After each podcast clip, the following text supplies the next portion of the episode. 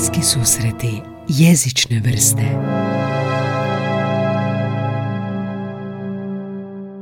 Dobar dan svima. Pozdrav našim slušateljima i starima i novima i onima koji su s nama nedavno proslavili našu dl- drugu blisko susretnicu. Tako Bogaj. je, Bog, Anja. Znači, Jesi se oporavio? oporavio sam se od slavlja prošlog tjedna, a to je bila druga obljetnica podcasta, obljetnica, drugi rođan podcasta i ovoga imali smo baš zanimljivu epizodu sa Ivom i Anom i u uvodu smo sve govorili o tom a, našem iskustvu do sad i kad si ti došla u 101. epizodi, tako da nećemo sad više duljiti, ali pogledajte našu, poslušajte našu čestitku u prošloj tjednoj epizodi. Čestitku samima sebi. Čestitku samima sebi. Da, evo nas opet, znači svaki tjedan, tempo, nastavljamo, Mhm. proslavili smo dvije godine, idemo dalje. Idemo prema trećem rođendanu i tako do stotog rođendana. Am, Hmm. Može. da, i re- rekla si novi slušatelji, da, dobrodošli, imamo dosta ovih novih pretplatnika na svakom, svaki tjedan. I taj tempo je dosta udaran. Udarni tako tempo. da pratite, pratite tempo naših e, epizoda i svaka čast na tome. Tako je, tako je, da. I em, eto, znači, novi preplatnici dobrodošli. Ako ste prvi put ovdje, e, evo, mi smo Anja i Gaj i mi moderiramo prvi hrvatski podcast o jeziku, svemu jezičnome, jeziku kao živom organizmu u dvije sfere. S jedne strane ugošćujemo goste koji se na neki način oslanjuju na jezik, a to smo svi, i ne gledamo samo jezičare, prevoditelje, e, ne znam, leksikografe, fonetičari i tako dalje, nego nastojimo proniknuti u ono jezično u svakom svakoj sferi ljudskog života, u svim porama. Pa su bili ovdje pilot, svećenik, psiholog, odvjetnica i tako dalje. Tako da s jedne strane imamo te naše uh, jezične analize kao ova danas, a s druge strane imamo goste. Ti se sviđa taj tempo? Da, sviđa mi se taj, taj, tempo. taj oblik rada. Ako ste novi pretplatnici, evo, e, danas smo Anja i ja ovdje i analiziramo jednu koja, temu koja je ovako i dosta ozbiljnija. Nekad smo e, malo i više na duhovitijoj strani i takva je tema. Danas je dosta zapravo ozbiljna tema jer em, pa u jeku svega ovog što se događa, istina mi ovo snimamo uh, 11.3. tako da treba biti i napomenuti odmah to sad kad izađe, ne znam kako će se promjene događati u svijetu, ali htjeli smo, uh, pošto je ovo relevantno, aktualno sad, malo obraditi jezično jednu problematiku koja se događa u svijetu, a to je um, Ukrajina i Rusija, jel? I sad mi ćemo s jezične strane to gledati. I opet, to je uvijek često ona dilema, hoćemo li biti aktualni, znali su nam prigovoriti da nikad nismo tipa aktualni kad se nešto baš događa, da analiziramo to, a podcast je dosta takav i često ja nastojim da izbjegavamo te teme koje si, s kojima si bombardiran svuda, a s druge strane isto želim biti aktualan, pa sad ne znam kako, kako, kako se tebi to čini. E, mislim da je ova današnja epizoda baš pravi miks jednog i drugog Mhm. i da ćemo zadovoljiti jednu i drugu stranu, ali slažem se s tobom, teško je biti aktualan u formi podcasta ako želiš da taj podcast traje i da bude evergreen, što kažu, da taj sadržaj bude pristupačan nekome tko će nas otkriti za tri godine. Da, isto tako kad snimaš ranije podcast, znaš, snimaš jedno par tjedana ranije, nekad mm Surovi strasti ekipa, kad sam ja bio tamo gost, oko njih bio sam tri mjeseca ranije. A, I onda ne možeš baš uvijek tako ni planirati biti aktualan, ali znaš šta, čak ćemo probati tako nešto, promotriti kada će se nešto događati, ali onda recimo bude, ne znam, dan glagoljice, a mi smo u glagoljici snimali tri mjeseca ranije i onda uvijek možemo podsjetiti na društvenim mrežama, Tako evo snimali smo nešto o tome. Tako da danas ćemo se baviti, am, možda najbolje ovako opisati epizodu, razlike ukrajinskog i ruskog jezika u jeku te nekakve tih, mislim, nekakvih tih današnjih e, žalosnih događanja, ali em, ako želite biti u toku, a opet malo se odmoriti od surove realnosti, na neki način možda uspijemo vas smesti sa te realnosti, razgovorimo o jeziku. Da, a opet ćete saznati nešto novo jer smo i mi. Jel govoriš ti ruski ili ukrajinski? Nažalost ne. Jeste imali na faksu Ne. ruski? Da si Nismo. mogu izborni? Ne? Ne, ne. Kod nas je bilo, Filozofskom fakultetu u Osijeku bilo je kao ruski, to osam kolegije ruskog, Wow. kao izborni mogao si učiti. A, ukrajinskog nije bilo. Mhm. A, a valjda zbog toga, ono, naš filozofski fakultet, jezici, slavistika i tako dalje. Vidiš, danas znam jednu e, curu koja e, studira ruski, e, pardon, ukrajinski i rumunjski na Filozofskom fakultetu u Zagrebu. da, tu se može svašta birati. Da. A, u Osijeku, ne znam kako je u Splitu bilo, tu se može gotovo svaka kombinacija ovoga birati. A, kako je kod vas bilo? Em, kod nas je bio engleski italijanski. ja sam Da, e, svakom- diplomirani anglist italijanist. Talijanist. Posljedično. Da, da, trebali smo ukrajinski italijanski. Ruski italijanski, da. Ne govorimo ove jezike, odmah da se ogradimo na početku. um, I um, dosta smo zapravo usmjereni na jedan izvor danas.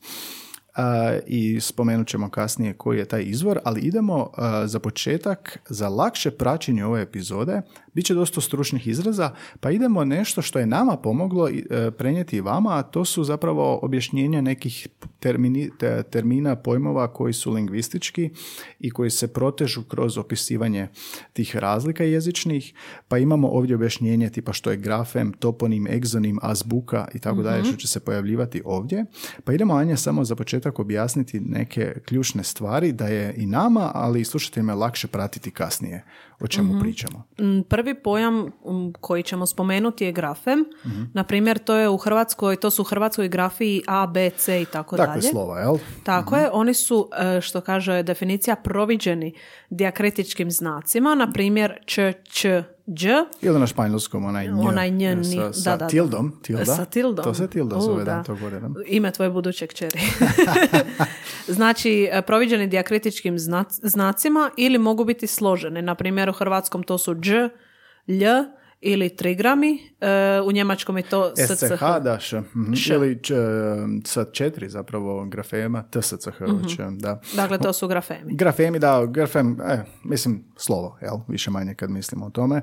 Uh, fonem je dakle glas, najmanja jedinica izraza koja zapravo nema svoje značenje, ali ima to razlikovno značenje, dakle nije isto sit i kit, jel da, znači to kao fonem, kao glas. Onda što još imamo? Da, imamo toponim, to je mjesno ime, vlastito ime naselja, brda, dolina, rijeka, jezera, mora, otoka i slično. Dakle, vlastito, ime, Vlastito ime, ali nekog mjesta, ne osobe, lokacije. mjesta, da. da. I vezano uz to je još jedan pojam, a to je egzonim. E sad, zanimljivo je egzonim možda najbolje na primjeru tipa izvorno, izvorni naziv Beča je Vin. uh, ali ga mi zovemo Beč. E sad, naš egzonim je dakle Beč. Naziv nekog mjesta drugačiji od onog koji je korišten u tom mjestu ili u toj zemlji u kojem pripada. Znači, uh, Budimpešta, Budapest, Da. Bukureš, Bukurešt i Split, tako dalje. spala to. Spala to. A ko zove Da, spala? na talijanskom. A dobro, Spala. da, da. Onda d- sljedeći pojam je azbuka. A zbuka, da. A, radi se o skupu i redoslijedu grafema u čirilici i glagoljici. Znači abeceda, ali na čirilicu i glagoljicu se misli. Tako je. U tim se pismima prvi grafem zvao AZ, a drugi Buki, pa je naziv dobiven njihovim spajanjem. Azbuki vedi. Sjećaš se epizode o glagoljici? Da. Sjećam se da... 119 epizoda, snimali smo epizodu o glagoljici i ovoga, tamo smo se valjda prvi put u podcastu susreli s tim izrazom azbuka i ako vas zanima više, glagoljica nam je bila super epizoda, baš je onako Da. malo produhuljena. Malo ozbiljnija. I nekako je, znaš, ukorijenjena u naše nasljeđe. A, tako u 119. epizodi. A, azbuka, da. Leksik, a, kad kažemo leksik, mislimo na riječi, na riječi koji su u sustavu našeg jezika, ili nekog jezika ili narječja, tako da ako kažemo leksik, pomislite riječ, jel, vokabular. E, potom transfonemizacija. Moram priznati da za ovo prije ove epizode nisam. Transfonemizacija, Transfonemizacija. i transliteracija, da. E, transfonemizacija je zamjena fonoloških elemenata jezika davaoca elementima jezika primaoca. Super su ove definicije koje te zbune. zbune. A, dakle, to je što? Software, kako se piše, uh, kako se izgovara software, uh, software, Da, da, da. ali i na našem software. Duplo V, a mi smo to Da, V. pretvorili. I vezano s to naravno je i transliteracija, to je zamjene znakova jednog pisma sa znakovima drugog pisma po načelu slovo za slovo, recimo čirilično H, što izgleda kao naše H, zapravo naše N. Mhm. Jel, tako da transliterirati bi bilo prevesti čirilicu na latinicu, ne, zapravo da. Mhm. Prevesti Tako slova. da, da, to smo spominjali kad su Barbara i Željka bili ovdje, u glagoljici Mhm. smo spominjali. Evo, sad smo prošli te, te, te termine koje ćemo sad koristiti kasnije u epizodi, pa uh, nadam se da će vam pomoći, kao što su i nama pomogli, jel da, lakše razumjeti. E sad, o čemu se radi u ovoj epizodi ukrajinski i ruski? Uh, pronašli smo, uh, malo nas je zaintegrirao, zaintegrirao, zainti, Intrigiralo. Isuse Bože, da. Uh, šteta što ne vodim jezični podcast. Um, dakle, uh, kako se sve to događa danas u svijetu, odnosno u Europi, um, dakle, nezamislive stvari, uh, te portal je napisao članak kako je na jezičnom frontu. Na jezičnom frontu doslovno se tako zove članak što znate o ukrajinskom jeziku, donosimo vodič kroz pravopisne stranputice koje je otvorio rat u Ukrajini. Um, izbjegava te možda malo političke stvari Mhm. i napisao ga je Vid Barić. Vid Barić je e, magistrirao na odsjeku za kulturalne studije, znaš, pronašao sam malo više o njemu da vidimo um, koliko je kredibilan autor. Živi u Zagrebu kao, radi kao novinar, ali i objavljuje satirične priče i dobitnik je nagrade Fra Mamu za najbolju novinsku reportažu u 2018. godini. Dakle, reportaže ga zanimaju, zanimaju ga kratke priče i novinarski tekstovi i uh, on je autor ovog članka. Da. E sad, uh, što on u tom članku koji je zaista i dug i vrlo, vrlo precizan i jednostavno objašnjen i lak za pratit i kad smo se pripremali za ovu epizodu zapravo nismo, osim tog članka nismo zapravo trebali dalje ni tražiti ništa jer sve ono što smo htjeli saznati smo i mi saznali iz tog članka i odlučili s vama podijeliti. Vid je Da. sve obuhvatio. Kako kreće u članku? Što nam on govori? E, ono što je najbitnije za zapamtiti je to da su ruski i ukrajinski srodni jezici, ali nisu tako bliski kao što mnogi misle. E, kaže da je ta jezična tema uslijed ruske agresije na Ukrajinu postala važna posljednjih dana, tjedana, pa je Institut za hrvatski jezik i jezikoslovlje izašao s uputama o tome kako pisati ukrajinske toponime i osobna imena kad izvještavamo o situaciji u Ukrajini. Da, znači e, i Hrvatski institut se upleo zato što vidiš koliko je to relevantna tema jer kroz jezik se dosta perpetuira pa tako i e, svaki portal i sve novine prate ovo bombardirani se s tim informacijama i naravno kroz jezik. I onda je to i bitno pa je institut reagirao ovdje i sad, da, rekla si srodni jezici, nisu tako bliski kao što se misli. Kad pogledamo u povijest, ruski i ukrajinski potječu iz istog prajezika i zbog toga, kao i slavenski jezici, jel, dakle, dijelimo neke sličnosti i oni dijele neke sličnosti, pa u ostalom i ćirilično pismo, koje se ipak razlikuje među ta dva jezika. Imaju sličnu gramatičku strukturu, no postoje, tvrdi u članku, i mnoge razlike koje su ovi jezici usvajali tijekom stoljeća unatoč jel da, zajedničkom pretku, u kojima su dakle bili razdvojeni i samosvojni i to je razlog zašto možemo govoriti o dva jezika danas. Odmah možemo reći da je srodna epizoda naravno hrvatski i srpski. Da, da, A e, srpski e, upotrebljava ćirilicu, Tako je. hrvatski latinicu. Tako a govorni jezik je iznimno sličan, dakle sličan do te mjere, ono što je i dalje nevjerojatno strancima, do te mjere da se mi međusobno možemo razumjeti. Da. Sad ćemo istražiti do koje mjere te sličnosti idu između ruskog i ukrajinskog. Da, znači hrvatski i srpski, stavili smo sad na Instagram najavu šta mislite šta snimamo i stavili smo hrvatski i srpski da vidimo ko nas nije slušao do sada. Da, da, da. da kliknemo na to. test. Dakle, to nam je naj, na- najslušanija epizoda u zadnje vrijeme prema Mhm. SoundCloudu hrvatski i srpski. I ovoga, ako imate vremena, zaista bacite uho na tu epizodu, jer um, vrlo je, um, mislim da smo puno naučili u toj epizodi što su stvari koje nikad ne razmišljaš, uvijek razmišljaš o onom mimu možda kao kad te stranac pita kao, vi govorite isti jezik? Ne, mi govorimo hrvatski ili srpski. Znači kao, ne razumijete se? Ma ne, to je isti jezik. da. Tako da tako meme. smo počeli s tom epizodom i otkrili smo zapravo um, mnoge razlike i da, upravo si potpuno kada kažeš da je ovo zrcalna epizoda toj epizodi a, jer imaš osjećaj kao da pričamo o braći, slavenskoj braći i ima naravno nekih Mhm. Ali razlika. nemaju iste majke. Brother from another mother. Tako je. Da. Da, tu možemo govoriti isto kao o hrvatskom i srpskom o dva jezika i iako dijele zajedničke korijene kao što si ti rekao, razvijali su se tijekom stoljeća i to je dovelo do mnogih razlika između njih. A ono što, kao što smo na početku epizode spomenuli, ono što nas najviše zanima je leksik, to je pojam koji smo spomenuli. Dakle, što se tiče samog riječnika, ruski i ukrajinski dijele oko 62% leksičkih sličnosti. Sad sam opet kao na izborima, Opet si, tako? opet si, da, uvijek te zapadne Uvijek statistika. postoci do, dopadnu. Mislav Bago primjer- i Anja rukom pod ruku. Braća. E, primjerice, engleski i njemački dijele ih e, 60%. Ovo me iznenadilo, da, to su, ali da, s leksičke strane, sličnosti, da. tako je. Mm. I ovo se smatra niskim postotkom za srodne jezike, iako nama to zvuči kao veliki postotak. Pa da, A ukrajinski zapravo ima veću leksičku sličnost s drugim slavenskim jezicima. Slušaj ovo, 84% sličnosti s bjeloruskim, sa susjedima. Mhm. 70 s poljskim i 66% sa slovačkim. Veću sličnost, dakle, imaju s poljskim ukrajinski nego s ruskim. Tako je.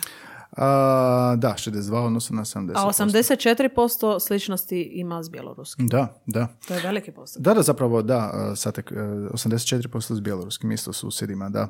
I inače sad, kako ta dva jezika pripadaju slavenskim jezicima, točnije istočno-slavenskim, pogledali smo jedan članak drugi koji ćemo samo baciti sad između ovog članka s kojim smo počeli, a to je e, članak sa Russia Beyond. Tako se zove stranica, ima je na engleskom i na hrvatskom i ne znam, na drugim jezicima.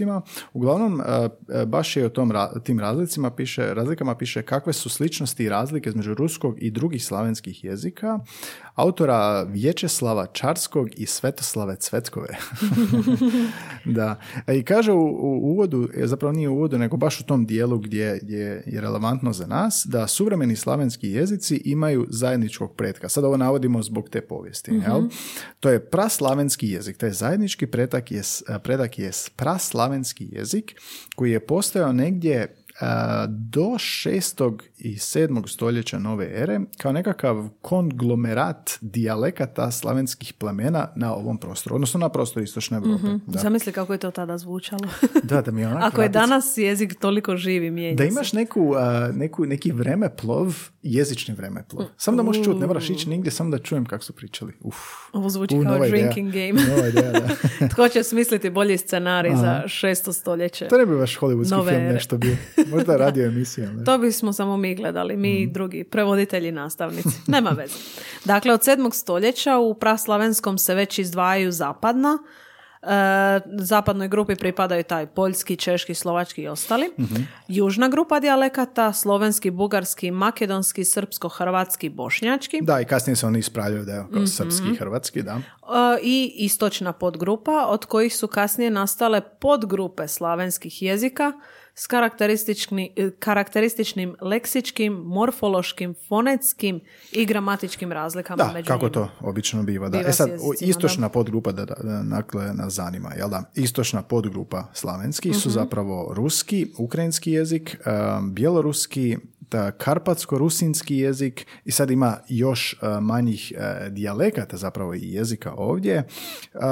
I sad ti jezici se govore i u zemljama Europske unije i u Rusiji. Imamo i istočni Slaveni biti napomenu da koriste čirilicu, jel da, za razliku od možda južnih Slavena, do, dobro, južni Sloveniji smo i mi, pa i Srbi, dakle isto ima razlike u pismu. Tako da da, to je, bila, to je bio kratak isječak dakle iz ovog članka što smo pronašli. Oni se više bave dakle razlikama ruskih i drugih jezika. A, I sad a, spominju još ovdje Aha, nije kraj članka zapravo, da. Kad kaže da su ruski, ukrajinski i bjeloruski vrlo bliski, jer do 13. i četir- 14. stoljeća istočni Sloveni govorili su i pisali na jeziku koji je direktan predak ruskog, ukrajinskog i bjeloruskog, a suvremeni ruski e, slavisti zovu ga staroruski jezik. Dakle, svi su oni govorili staroruskim jezikom. Rusi, Ukrajinci i Bjelorusi. Da. I s vremenom se kroz stoljeća u jeziku različitih regija stare Rusije pojavljivalo sve više lokalnih razlika u leksiku i gramatici i razvijali su se specifični jezični procesi. A u 19. stoljeću to je rezultiralo zapravo formiranjem i kodifikacijom ukrajinskog i bjeloruskog jezika koji se razlikuju od Kod, da, kodificiranje i stvaranje novog jezika, da. Do 1917. godine a, ukrajinski i bjeloruski službeno su se tretirali kao maloruski i bjeloruski dijalekt jedinstvenog ruskog jezika. Dakle, oni bi spadali dalje po ruski, ali su bili maloruski, to je zanimljivo. Ruski im je matični jezik. Da, malo ruski i bjeloruski. I onda zapravo um, status službenih državnih jezika u ukrajinskoj, u bjeloruskoj, um, kad su bili u SSR-u, dobili su 1922. godine s formiranjem jel da, SSSR-a. A, da, što se tiče tog članka, to je to. Sad smo Da. iscrpili taj dio. Ali epizoda ne može proći bez Bez naše Biblije. drumroll Naše enciklopedija.hr I ovo smo uzeli čisto da vidimo te sličnosti i razlike. Kad pogledaš prvu rečenicu, vrlo su zapravo uh, slične definicije. Jel da? Za ruski kaže uh, da se ubraja u, kao što smo rekli, skupinu istočno-slavenskih jezika, službeni jezik na, području, na području Ruske federacije. Ruski alfabet ili azbuka sastoji se od 33 grafema uh, i zapravo ti grafemi su 10 samoglasnika, 21 suglasnika i dva poluglasnika. A, I oni predstavljaju a, pet samoglasničkih i 37 suglasničkih fonema. A ukrajinski? Ukrajinski je s druge strane istočno-slavenski jezik s više od 45 milijuna govornika, zamislim. Da, da. Službeni je jezik u Ukrajini, a govori se i u Rusiji, Bjelorusiji, Kazahstanu, Moldaviji i tako dalje. A suvremena ukrajinska grafija, e, varijanta je čirilice, također s 33 slova i dodatnim znakom koji je apostrof. Apostrof, eto, eto prva razlika koju primjećujemo Da, u imamo azbuci. epizodu o interpunkciji Da. kad smo već tu. I, i narječja nešto. Da, njihova se narječja obič- obično dijele u tri skupine. E, to su arhaičnija sjeverna i jugozapadna i mlađa jugoistočna. Mlađa jugoistočna. Isto, isto nešto malo za zapamtiti, da. Mhm. E, kad si spomenula već Čirilicu, e, dijele Čirilicu, jel da, iako je točno da dijele uglavnom istu azbuku, to ne može biti argument, tvrdi, dakle vraćamo se sad na Vida Barića i njegov članak, to ne može biti argument, kaže, e, za konstataciju da su isti jezik kao e, hrvatski srpski u smislu govora. Dakle, kaže, ako usporedimo englesku abecedu s njemačkom ili nizozemskom, možemo vidjeti da su i one vrlo slične, no to ne znači da govornik engleskog može čitati nizozemski ili njemački bez napora, isto kao ako govoriš, ako a, razumiješ čirilicu srpskog, ne znači da možeš ruski. Da, ovo je odlično objašnjenje jer pogotovo kad uzmemo u obzir svi imamo ista latinična slova Mhm. uz neke manje razlike, po, tome, po toj analogiji bismo svi trebali znati sve Pa da, jezike. pa da, da. Da, isto vrijedi zapravo za ukrajinsku i rusku azbuku. Kao što smo rekli, obje broje 33 znaka. Da, i sad dalje u članku navodi kao četiri bitne razlike između ruske i ukrajinske azbuke. Pošto ne govorimo ruski i ukrajinski, ne možemo pročitati ova slova, ali e, ukrajinska azbuka ima nešto što u ruskoj nedostaju, dakle nekoliko slova, a ruska azbuka pak ima a, tri slova za e i b, čini mi se, jel, bl, koje u pak u dakle u ukrajinskoj azbuci ne nalazimo, da. Razlika nema toliko mnogo, e, odnosno kao što smo spomenuli, ova dva jezika dijele priličan broj znakova. Ali ako razmotrimo nizozemsku abecedu i usporedimo je s engleskom, e, riječ je o potpuno istih 26 slova i jedina stvar koja se razlikuje jest to kako ih izgovaramo. Pa da, pa da, da, da, Sitnice. samo to, da. Da, za još bolju usporedbu uzmimo to koliko se talijanski razlikuje od engleskog jezika.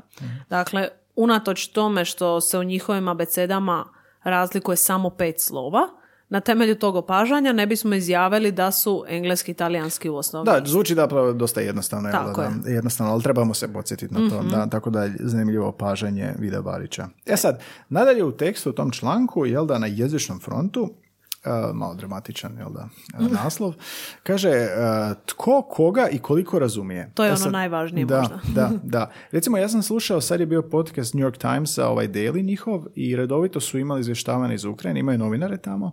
I ono što mi se najviše sviđa kod tog podcasta, imaju novinare koji stave mikrofon na sebe i hodaju ulicom i razgovaraju s ljudima i njihova novinarka je Amerikanka koja govori ukrajinski i ruski. I onda bi znala stat na ulici i a, vidi se da je malo, čuje se da je malo dalje od mikrofona, obraća se njima na ukrajinskom i kaže, pita za ime, kao i čujem, prepoznajem samo New York Times da se predstavila odakle i onda oni kažu, ne govorim uh, o ukrajinski ili nešto, onda ona kaže pa ruski i onda oni pričaju ruski i onda na ruskom priča s njima i u Ukrajini. Dakle, nije um, zaista ono hvale vrijedna zapravo novinarka jel da, što radi, ali ovoga, ko koga i koliko razumije. Zanimljivo je, kaže u članku, većina Ukrajinaca u svoj materijni jezik govori ruski ili je bar u velikoj mjeri izložena njemu, a samo mali broj Rusa zna ukrajinski Mhm. jezik. Dakle, potre- postoji ta neka asimetrična međusobna razumljivost, jel? Da, ni- nisam provela istraživanje, moram reći. Statistiku. Ali, ali em, ovo me podsjeća na situaciju s nama i Slovencima. Jesi li primijetio da Slovenci češće razumiju i govore hrvatski nego što je situacija obrnuta. Pa- Mhm. To vjerojatno ima veze s turizmom i s time što oni dolaze u Hrvatsku, ljetuju ovdje. Imam i ja na otoku susjede Slovence koji odlično barataju hrvatskim jezikom. E, koliko su stari? Um, pa dobro, dolaze već 20 godina. E, da, vidiš, te starije generacije, mislim da su oni u školi morali jugoslavenski, ovo je Mhm. srpsko-hrvatski učiti. A, da, ja sam isto nebrojeno puta sreo starije ljude koji su Slovenci, predstavili Mhm. se, kad sam rekao iz Hrvatske, počeli su pričati srpsko-hrvatski, reći ću tako, Mhm. I, i vidiš da se ono kao prisjećaju se tog jezika i su super im ide. A, ali mlađe generacije s kojima sam studirao u Gracu, bilo je dosta Slovenaca Mhm. i nismo se mogli sporazumjeti baš uvijek s ovima prema Mariboru više, oni imaju iznenađujuće puno dijalekata u Sloveniji i ovoga, ovima koji su bližu Ljubljane slabije, s ovima drugima lakše, da. Ali to je dobra analogija što si spomenula Ukrajini. Da, zanimljiva usporedba, jer opet možemo se na nekoj razini razumjeti, možemo svi primijeniti nekakav Da, miks da. tih naših jezika. Znači, ispada da Ukrajinci će izglednije razumjeti ruski nego Rusi Ukrajinci, Rusi, što više ili ga znaju, kao i Volodimir Zelinski, jel, Mhm. i mnogi e, od tih izabranih političara. A, I kako što smo čuli u ovom podcastu New York Timesa, to jest nismo čuli, ja sam čuo, ali siguran sam da i slušatelji a, inače jako dobro pokrivaju taj rad, baš je ono iz prve luke. Imaju novinare tamo i nema ono teoretiziranja s političarima, sa komentatorima, nego imaju novinare na terenu, dakle preporučam svakako.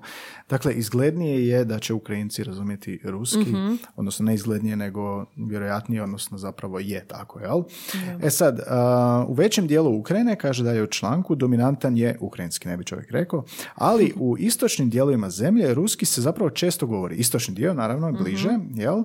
I e, određeni broj stanovnika istočne Ukrajine, što kaže u članku 15 do 20%, u svakodnevnom životu govori suržik, to je mješavina ruskog i ukrajinskog jezika. Suržik znači brašno ili kruh od e, miješanog žita i e, taj suržik, e, uporaba tog jezika razlikuje se ovisno o lokaciji na kojoj se koristi, kao i o stupnju obrazovanja osobe koja ga upotrebljava, te njezina e, osobnog iskustva. To je zanimljivo. Nekakva mješavina, jel tako nešto imamo? Možda vi, možda u Istri, kao sa Talijanima. Znam da ono, znam kad sam pričao sa nekim da ono kapiši ubacuje i tak. Da, Ne znam. evo zašto postoji potreba za jezičnim podcastom. Zašto postoji potreba? Slušajte Zato smo vi mi tu. ove stvari. A, da, suržik se razlikuje u seoskoj sredini od gradske sredine, a postotak ruskih riječi, kaže Vid Barić, e, i fonetički utjecaj ruskog zapravo rastu kako ideš prema istoku i jugu i oko velikih gradova gdje naravno živi više Rusa. jel? Da, sasvim prirodno. A razlog nastanku ovog jezičnog fenomen- fenomena dugotrajna je rusifikacija prostora na kojima su živjeli etnički Ukrajinci. Rusifikacija. Vrlo sad negativno konotirano. Imamo još nekoliko zanimljivosti, ali to nije sve. Ali to nije sve. Prema istraživanju Ukrajinskog centra a, Razumkov, 60% Ukrajinaca smatra ukrajinski svojim materinjim jezikom. Samo 60%. Samo 60% ukrajinski smatra zanimljiva statistika. Opet smo na statistici i I opet, opet je ja. tebe zapalo, da? A, njih 15% pak tvrdi da je to ruski, a 22% ispitanika e, ta dva jezika doživljava ravnopravno. Više zanimljivo, znači 60% smatra da je ukrajinski materinji, a 22% Da. ravnopravni jezici. Znači da ih 22% ih govori jedan Mhm. i drugi i to jednako, podje- podjednako, jednoliko, a, dok 15% je više prema Rusiji. Da, i vjerojatno na internetu postoji nekakva karta Mhm. e, gdje je bojama naznačeno u kojem dijelu Pa se da. koji jezik smatra. Da, i zapravo vidiš i kroz jezik, i kroz jezik ti možeš zapravo um, interpretirati si na neki način ono što se danas događa. Misliš jezik identitet? Jezik je identitet, da. Da, Definiraju se identitet, da. E sad, a, ovo istraživanje koje se citirala nije obuhvaćen Krim koji je pripojen Rusiji, odnosno područja oko Luhanska i Donecka koje su, koje je sad separatističke republike koje je Putin priznao kao a, nezavisne, odnosno Mhm. kao ruske, jel? I tamo većinom žive Rusi. jel? Da. A inače, ukrajinski i ruski su slavenski jezici, kao što smo već e, rekli. E, to znači da su se razvili iz staroistočnog slavenskog jezika koji se upotrebljavao u Kijevskoj Rusiji, Federaciji država u istočnoj Europi nastalo je u 9. stoljeću, a koji je, kao i tri podgrupe slavenskih jezika, potekao iz lingvističkog pretka, praslavenskog jezika Praslavenskog jezika, da. kao i drevnog prajezika koji se upotrebljavao do šestog stoljeća nove ere. Da, to je ovo što, je, što smo ranije rekli sa sedmim i, um, Da, to smo da već spomenuli, da, pra, prajezik, praslavenski. Praslavenski. Praslavenski. Zvuči kao opis starije osobe, praslaven. A, da, nadalje imamo u ovom članku, a, zapravo nastavlja se na ovo što si ti rekla, jel da sve mijene dijalekata istog jezika, a dijalekt znamo da je, e, jezik znamo da je dijalekt s vojskom i mornaricom. A, dakle, onomad u Kijevskoj Rusiji, ruski i ukrajinski su bili dijalekti istog jezika. Jel? Šta će se uglavnom bili razumljivi govornicima, jednog i drugog s manjim tim e, leksičkim e, ili još manje gramatičkim razlikama i onda kad je Kijevska, Ruskija, Kijevska Rusija pala pod vlast Mongola u 13. stoljeću, nekadašnje Ujedinjene države su se podijelile, a dijalekti koji su nekad bili vrlo blisko povezani počeli su se mijenjati i postajati sve različitiji. Podsjeća, podsjeća nas naravno i na Da. našu situaciju i koliko politika tu igra ulogu, jel da kao i kod hrvatskog i srpskog Tako je. a bolje razumiješ čovjeka iz Beograda kao Slavonac Nego nekog s otoka. nego s Međimurja ili s otoka. Da. A tijekom tog perioda e, ruski jezik bio oblikovan i pod utjecajem staroslavenskog formalnog jezika koji se uglavnom upotrebljavao u književnim tekstovima. Aha, znači to je bio ostatak tog Ostatak. staroslavenskog. i A u međuvremenu, da, ukrajinski se razvio iz govornog narodnog jezika. Evo da vi što je zanimljivo. Znači, e, ruski e, oblikovan i pod utjecajem staroslavenskog Formalnog? formalnog, dok je e, ukrajinski se više razvija iz govornog Da. narodnog jezika, a uz to nakon pada Kijevske Rusije Ukrajina je završila pod kontrolom velikog vojvodstva Litve, Poljske i Litvanske zajednice, a zbog tog političkog utjecaja, kao i zbog geografske blizine, Ukrajinski je bio pod jakim utjecajem Poljskog i to je ono što ti rekla da se govori u Poljskoj, ili ja sam rekao neko ranije, da je jaki utjecaj sličnost i sa Poljskim i jaki, Da. jaka je i populacija Polja. Mislim da je 70% s Poljskom. Htio sam reći Poljaka, rekao sam Polja. Polja. Nisam Pol, te čula. pol, da. Uglavnom, da, uh, u tom uh, periodu, dakle, ukrajinski je usvojio mnoge riječi iz poljskog u svoj narodni jezik i još je oblikovan govorom. Da, vidi se da možda veća onda fleksibilnost i modernost ukrajinskog u odnosu na ruski. Da. Mhm. A s druge strane, Ruski je počeo usvajati mnoge francuske i druge europske riječi pod vladavinom Petra Velikog u 17. Sto, 17. stoljeću, dok je on vodio kampanju da pretvori Rusiju u europsku zemlju. Tako je, Više da. imali su različite puteve S različite razvoja. puteve, da. Nešto kao hrvatski, srpski, opet Da. se vraćamo na to, da. Um, zanimljiv pregled povijesti, zanimljiv Da. pregled utjecaja e, jednog jezika u kontaktu s drugim jezicima, Mhm. utjecaj politike i utjecaj, um, pa zapravo da, kolonizacije politike, prihvaćanja i zapravo ovo mi je možda najzanimljivije da samo 60% smatra ukrajinskim materinjem Mhm. Da. i da 22% smatra ravnopravnošću, to mi je... Zapravo rijetko kad politika nije isprepletena s razvojem Da, nekog jezika. da. Politika ili društvene neke promjene. Politika tako povlači razlike, povlači crte između dijalekata stvarajući jezik. Wow. Aha, šta ćemo sad? Dobro, dobro. Imamo uvod. Pa da, pa tak je bilo i Imamo kod nas. najavu. Tak je bilo i kod nas. Dakle, vrlo srodna epizoda je hrvatski srpski Tako je. jezik, naša je jedna od najslušanijih, tako da, a većina naše publike, jel da, dolazi iz e, regiona, tako je, regiona, tako da će im biti zanimljivo vjerojatno i to. A, nadalje imamo u ovom tekstu, vid bar zapravo citira što je institut e, rekao, ti si spomenula institut za hrvatski jezik i jezikoslovlje, vrlo pamtljive kratice IHJJ, a, koji su izašli sa objavom kako pisati ruske toponime, dakle nazive mjesta, kao što smo obja- objasnili. A, izdali su par tih priopćenja kako pisati ukrajinske toponime i osobna imena, vlastita imena tih ljudi koji su umješani, jel da? I preporučili su da se ukrajinski toponimi navode prema ukrajinskom, a ne prema ruskom jeziku, te su pozvali sve medijske kuće Hrvatskoj da u svojim izvješćima služe ukrajinskim imenima, više je to zapravo e, i solidarnost malo, jel da? Tako da, e, evo primjera, imamo Kijev, Kijev, kažeš Kijev, to je tradicionalni naziv, pišeš ga Kijev, tako Kijev, kako Kijev, tako da, ili L, L, J, V, I, V, Lviv. Jel? Da. A, Harkiv, Dnipro, Odesa, dobro, Odesa je Odesa. Mislim, Da, isto, da. Šta još? Ali Ka- ovdje su naveli em, more tih primjera, stvarno su naveli Žitomir. zapravo sve sve moguće toponime koje su mogli navesti. Kao da nije dovoljno bilo sve ovo što se događa danas, e, zapravo sinoć, mislim imamo 11, sinoć je pala ona bespilotna Mhm. letjelica na Jarunu. Um, mislim, e, vidio sam ovdje Žitomir piše, jer sad ne znam, dok ovo čujete, možda je otklonjena ova dilema, možda je već rat počeo ovdje kod nas, tako da ne znam, ali... e, Ali epizoda izlazi. Pojavila se, da, pojavila se šala da zašto Jarun, jer u Ukra- Ukrajini imaš e, region, oblast Žitomir i a, u tom nekom, u toj oblasti Mhm. Žitomir je Jarun sa Y. I onda su izbacivali šale kao o, neko je krivo programirao, neko je krivo pisao Wow. Google Maps, što uopće ne zvuči kao šala. U ovom trenutku ne znam je li Mhm. to šala i, i imaju tamo neke stručnjake koji sad debatiraju o tome, Mhm. ali ono nije da su stvarno pisali u Google Maps, ali ako upišeš u Google Maps e, Žitomir, koji je oblast u Ukrajini, Drugi e, rezultat imaš Žitomir pored Bedenice u, e, Prigorju, u Zagorju gore, Žitomir i treći rezultat Žitomirska ulica u, u Zagrebu. Wow. imaš Jarun sa J, Jarun sa, znači pazi, to, to je totalno bizarno. Nekad mi se Baš čini da bizarno. živimo, da ne znam di, ovaj, bože. Da, neke stvari se čine kao teorije zavjere, a neke pre, prebliske da bi bile slučajne. Jednostavno da, nemoguće. da, uglavnom, a, da, institut je izdao te preporuke što i kako Da. pisati toponime i podsjetili su pritom na javnu raspravu o hrvatskom pravopisu Instituta za hrvatski jezik i jezikoslovlje koje se zapravo 2013. Um, odvijalo i tada se vrlo aktivno ukrajinsko vrlo aktivno se uključilo ukrajinsko veleposlanstvo i iznijeli su prijedlog da se već ustaljeni ukrajinski toponimi u hrvatskom jeziku navode ravnopravno prema ukrajinskom kao i prema ruskom jeziku.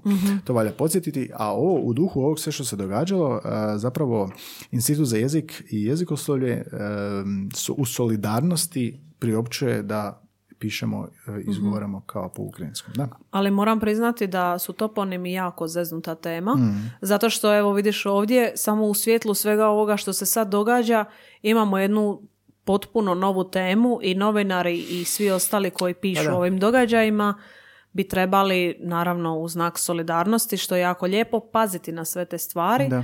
A jako je teško to pohvatat. S druge strane, spomenuo si Vin, odnosno Beč, Mhm. Uh, onda imamo New York koji dalje ostaje New York sa, i sa duplim V i sa Y u hrvatskom. Da, Tako da, da, trebali smo možda snimiti epizodu o toponimima. Sad si, sad si dala dovu ideju, pa zašto ne? Da, to, bi, to će trajati. Epizoda o toponimima. Epizoda o sat i Viš uvijek ne, nekad zapravo, zapravo razmišljamo, da. Egzonimi i toponimi, kad nije jasno što se događa. A, da, Sevastopolj, Herson, Poltava, Černihiv, sa Č. Ovdje ima deset redaka primjera. Deset je dakle primjera, da. Inače sve to ovoga možete pronaći u opisu epizode, stavit ćemo link i još ćemo se kasnije pozvati na to. A, I sad na, u da- nastavku članka kaže da je hrvatski pravopis, e, da je u hrvatski pravopis ušlo sljedeće pravilo, citiram pravilo, s obzirom na to da su i osobna i ostala imena iz ukrajinskog u hrvatski često ulazila prema ruskome izgovoru, istovrijedno je njihovo pisanje prema transfonemizacijskim pravilima koja vrijede za prenošenje ukrajinske čirilice u hrvatsku latinicu. Pa imaš Čornobilj, Kijev, Ljiv, Lviv, Lviv, da, Dnipro, Dnipropetrovsk, Harkiv i tako dalje, Andrij Ševčenko, a za nova imena i mjesta a za nova imena mjesta i osobna imena preporučuje se transfonemizacija iz ukrajinskog jezika. Da, Da, a što je ono transfonemizacija? To je zamjena fonoloških elemenata Tako je, da. Jezika davatelja elementima jezika primatelja. Da, isto tako institut je podsjetio da u hrvatskom pravopisu imaš tablicu za tu transfonemizaciju ukrajinske čirilice prema uh, hrvatskom, dakle da vidiš kako prilagoditi um, dakle grafeme na um, hrvatski, na naše pismo i imaš primjere imena i ostalo, imaš to i apostrofu što smo spomenuli, da. To je zapravo ono što srpski često, to jest uvijek primjenjuje e, tu transfonemizaciju. Da, Sa, da. sa, Sa- ne sa- znam, sa engleskog, dž, Jack, š i da, da, tako da. dalje. povuku, povuku, da. E, A sad imamo aktualne primjere. E, Kako pravilno pišemo ime ukrajinskog predsjednika? Da, i dalje u nastavku članku, članka, da. tako je. Mm. Naš IHJJ, Institut za hrvatski jezik i jezikoslovlje, naveo je u svojem priopćenju kako pisati imena i prezimena čelnih ukrajinskih političara, pa navodimo i njihovu transfonemizaciju i dio sklonitbe. Da, znači e, kad već pišeš, a znaš ona njihova imaju y, jel mi nemamo, e sad Da. šta se tu događa, jel nije možda isto s engleskim? Da, ne? mislim da sam i u našim člancima naišla na da svaki članak da, da. kaže nešto Da, da, drugačije. da, bilo je, bilo je. I Mene kad sam ovo vidio... To je sad- druga inačica njegovog imena i prezimena. Tako je, kad sam ovo vidio, Zelenski sa i, a vidiš ga sa y uglavnom. Recimo, Mhm. Ili sa i j Da, na da, kraju. da, tako Da. je, kao story. E, ovdje imamo e, Volodimir Zelenski, Sa znači sa i na kraju, Genitiv je, gospodina Volodimira Zelenskoga. da. A, Denis Šmihalj, dobro, to zvuči kao Hrvat. Denis Šmihalj, Denisa Šmihalja, da. Oleksi Reznikov, um, Oleksi Mhm. sa i. Da, Oleksi Reznikov. A Dmitro Kuleba, Mhm. e, to je znači e, gospodina Dmitra Kulebe. Da. On je ministar vanjskih poslova. Da. A, Znači, ako ćete pisati prema preporukama a, IHJJ, Zelinski sa I. Da, i nadalje zaključno u tom članku kaže da je u hrvatskom pravopisu navedeno da se može pisati i Černobil i Čornobilj, prema ovom što smo ranije rekli, isto tako Kijev i Kijiv. A nisam ni na jednom mjestu u medijima, a pratim sad sve ove vijesti, vidio Kijiv. Da, Ali dakle, niti osobno- Čornobilj. Da, Čornobilj. Čornobilj. Napišeš Čornobilj, ne bih baš. Černobil je baš nešto što... To što- se urezalo, što to je se to. urezalo zbog, jel, opet nekih tragedija iz drugih vremena. Da. A u hrvatskom standardnom jeziku običajno i normativno preuzimanje stranih imena u izvornom grafijskom obliku, jer na taj način uvažavamo činjenicu, onomastičku činjenicu njihove izvornosti, Da, da. nepromjenjivosti i ustaljenosti, e, kaže jezikoslovac Milan Nosić u svom znanstvenom radu. to je ono New na York, što što smo se referirali Da, da, da, New prije. York. Ipak, uh, egzonime smo prilagodili, jel da? Mhm. Imamo Beč, Atena, Budimpešta, Bukurešt, Drač, uh, Jeruzalem, a to nije Lisabon, nije Ližboa, Mhm. uh, Beč nije Vin, krv nije voda i tako dalje. Venecija i tako dalje. Znači imamo uh, mali broj, to je recimo manji broj zemljopisnih imena zapravo u, koja su kroatizirana. kroatizirana. To je Mhm, Koje pozitivno, smo negativno. transponemizirali. Transfonemizirali. Borg. Kao neki- kao kakvi Borg. transformatori. Kroatiziran si. Otpor je uzaludan. you have been croatized. Da, a, mislim kad pogledaš ono, Budapest, Bukurešt i Klagenfurt, Mhm. dobro to je slično, a, Ližboa, Meka sa 2K, Neapoli, Peć sa Mhm. ovim E, Beijing, Sankt Peterburg, jel? Praha, ista stvar. Znači nismo, većinu nismo.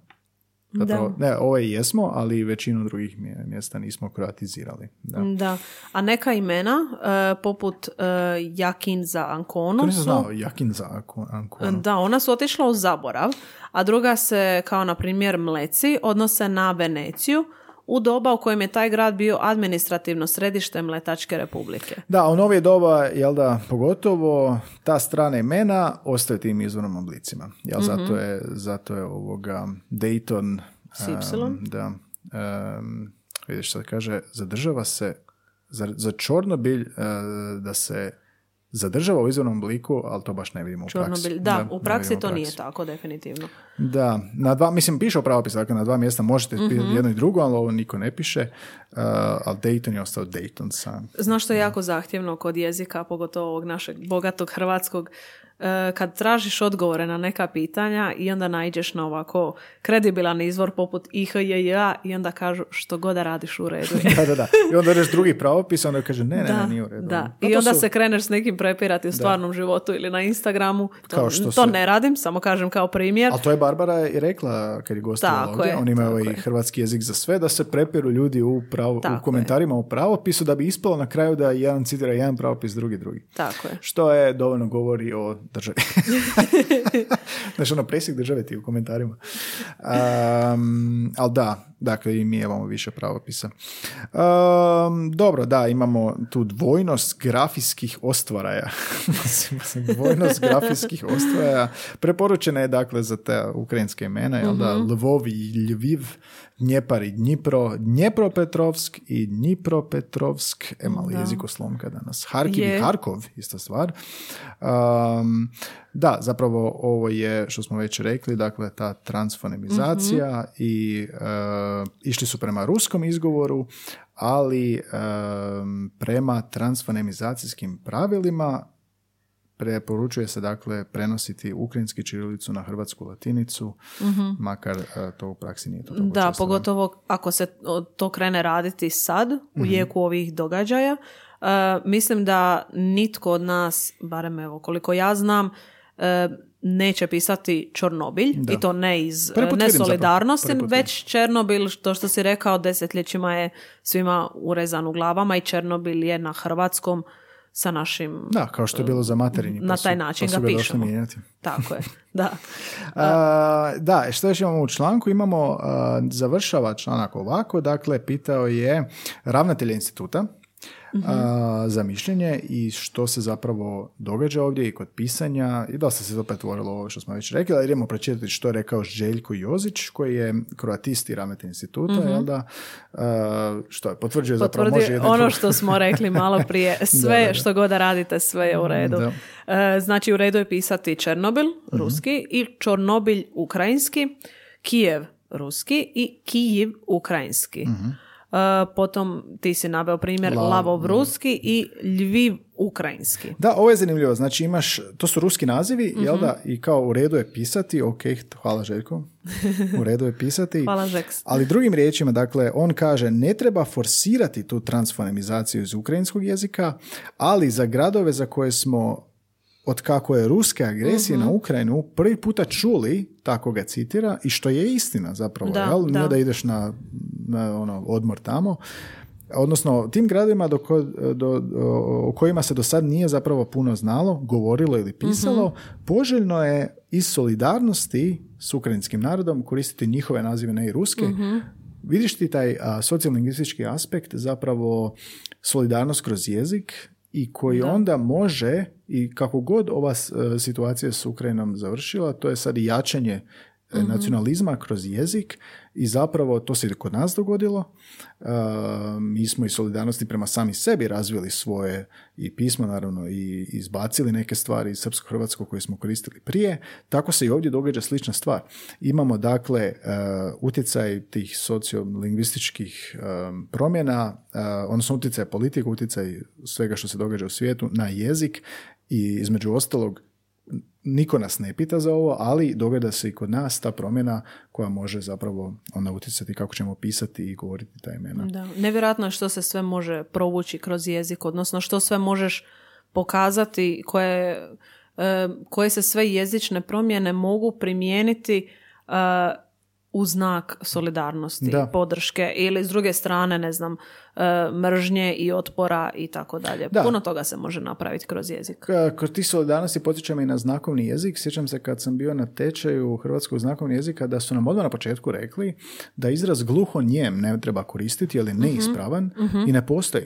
A, Gluhe osobe ili nagluhe ili gluho slijepe nisu njeme, Dakle, nemaju nesposobnost govora, nego odabiru ne govoriti, jer nemaju taj slušni aspekt, jel?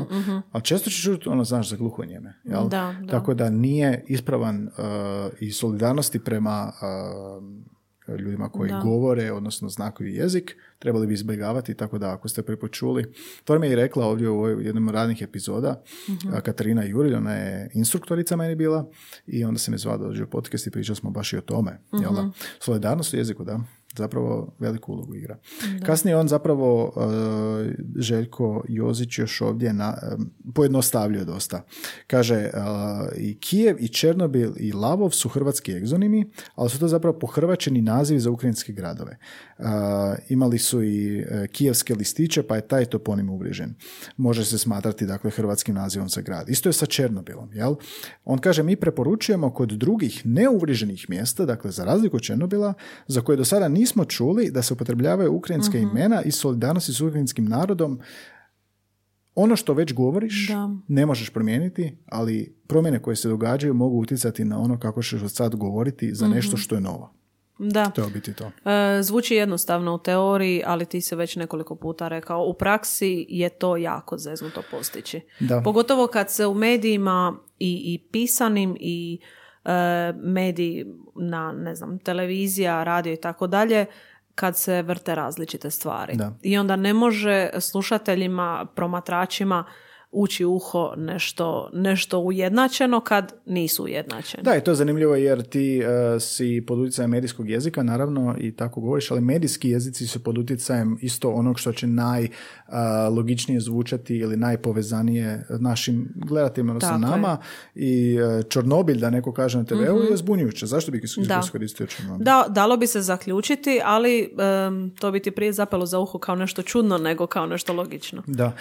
I sad, recimo, u jeku svih ovih promjena i rata koji je uh, ono jedna od najvećih promjena što se može dogoditi i utjecati na jezik. Kako će se to dalje razvijati? Znači, čuli smo ranije da 60% Ukrajinaca smatra ukrajinski svojim materijalnim jezikom. uh Kako se to sad mijenja?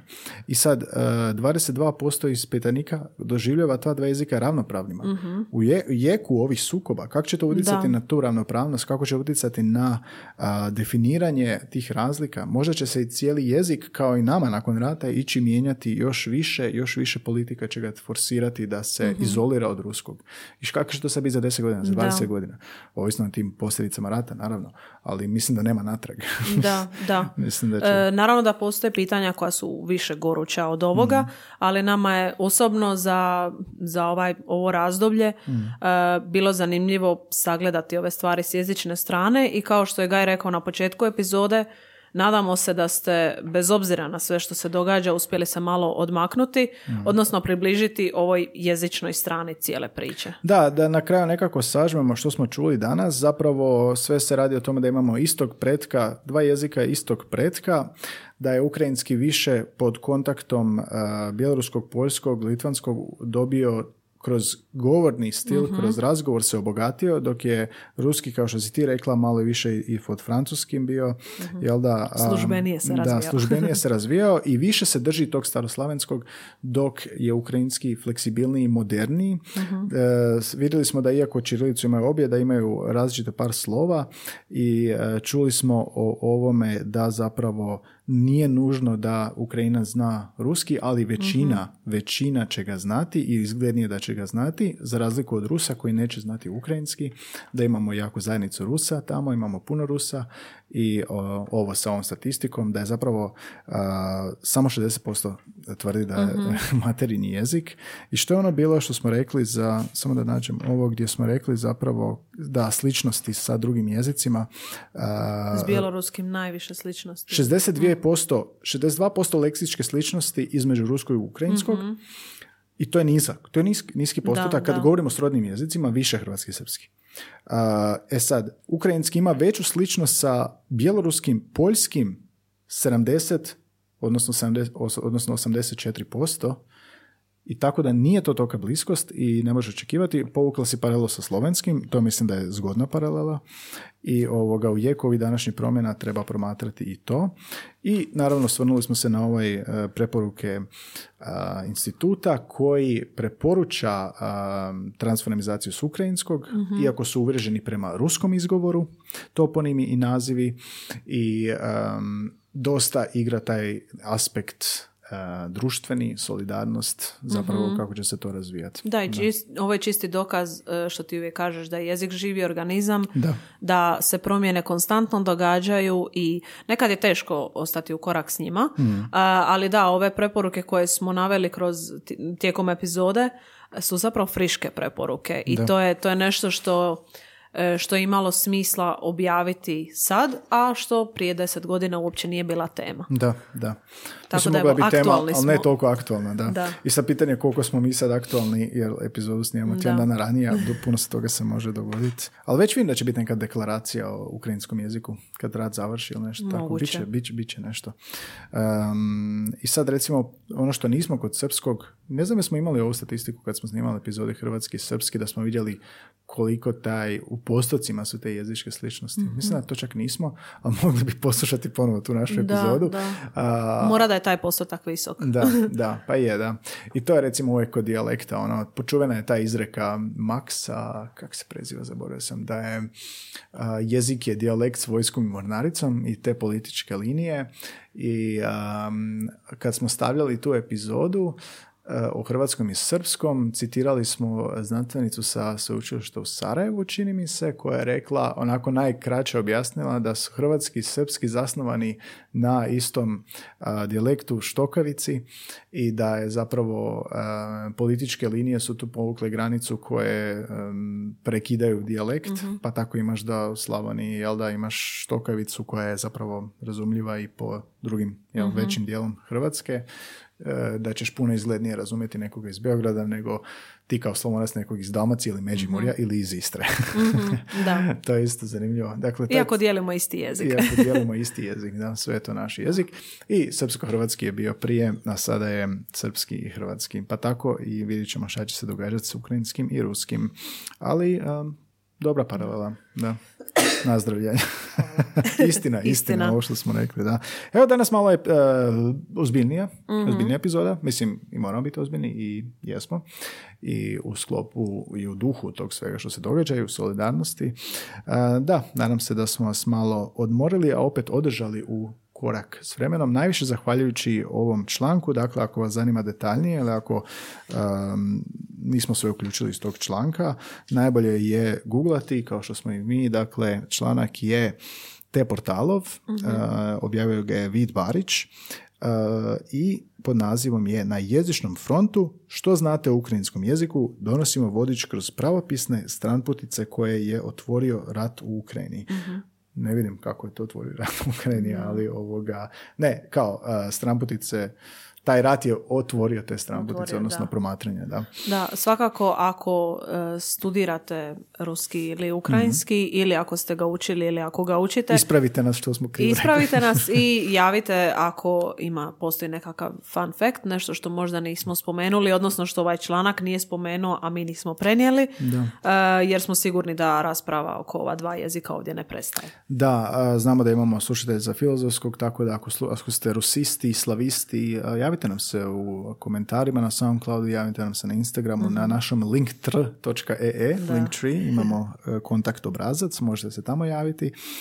Podržite našu akciju ako vam se sviđa što radimo, podržite naš rad donacijom za kavu, imamo portal buymeacoffee.com, mm-hmm pomoću kojeg ste nam donirali sredstva za novu opremu, za članarinu za podcast, a sad skupljamo za humanitarno. Za humanitarne, uh, u humanitarne svrhe, za udrugu Are You Serious, uh koja pomaže zapravo izbjeglicama. Da. I ako želite na neki način pomoći, evo, nismo uspostavili ništa što je vezano za ruski, za rusku uh, Ali i ukrajinsku situaciju. govorimo o izbjeglicama, govorimo i o Ali i dalje relevantno, tako da kupite nekoliko kavica koje ćemo onda proslijediti u neke bolje svrhe. Da, da, e, humanitarne svrhe i nadam se da neće biti zastarila ova epizoda dok kad izađe tjedan dana kasnije.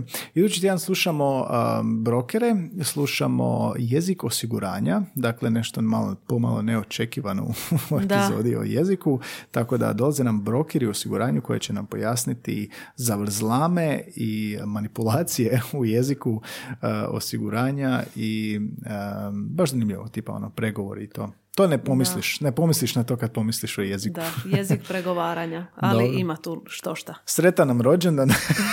Još jednom. Sretan nam rođendan, poješćemo tortu sami. Uh, I to je to. Slušamo se idući ponedjeljak opet. Anja, vidimo se opet. Slušamo se, hvala.